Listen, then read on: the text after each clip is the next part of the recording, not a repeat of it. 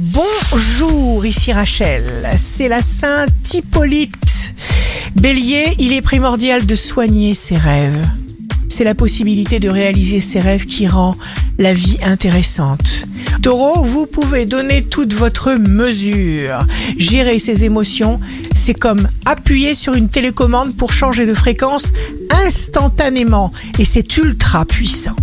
Gémeaux, signe fort du jour, laissez passer Faites des activités qui vont vous remplir de belles pensées. Vous n'avez rien à perdre.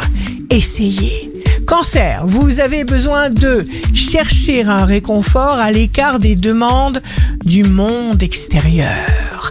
Lion, faites profiter de votre force ceux qui vous aiment et vous apprécient et protégez-les. Vierge, avoir confiance, c'est avoir du génie. C'est un jour intense pour la Vierge.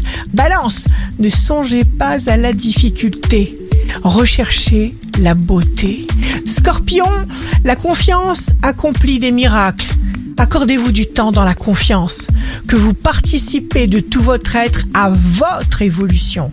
C'est indispensable. Sagittaire, c'est le moment de laisser aller tout ce qui demande à partir, afin de faire le vide.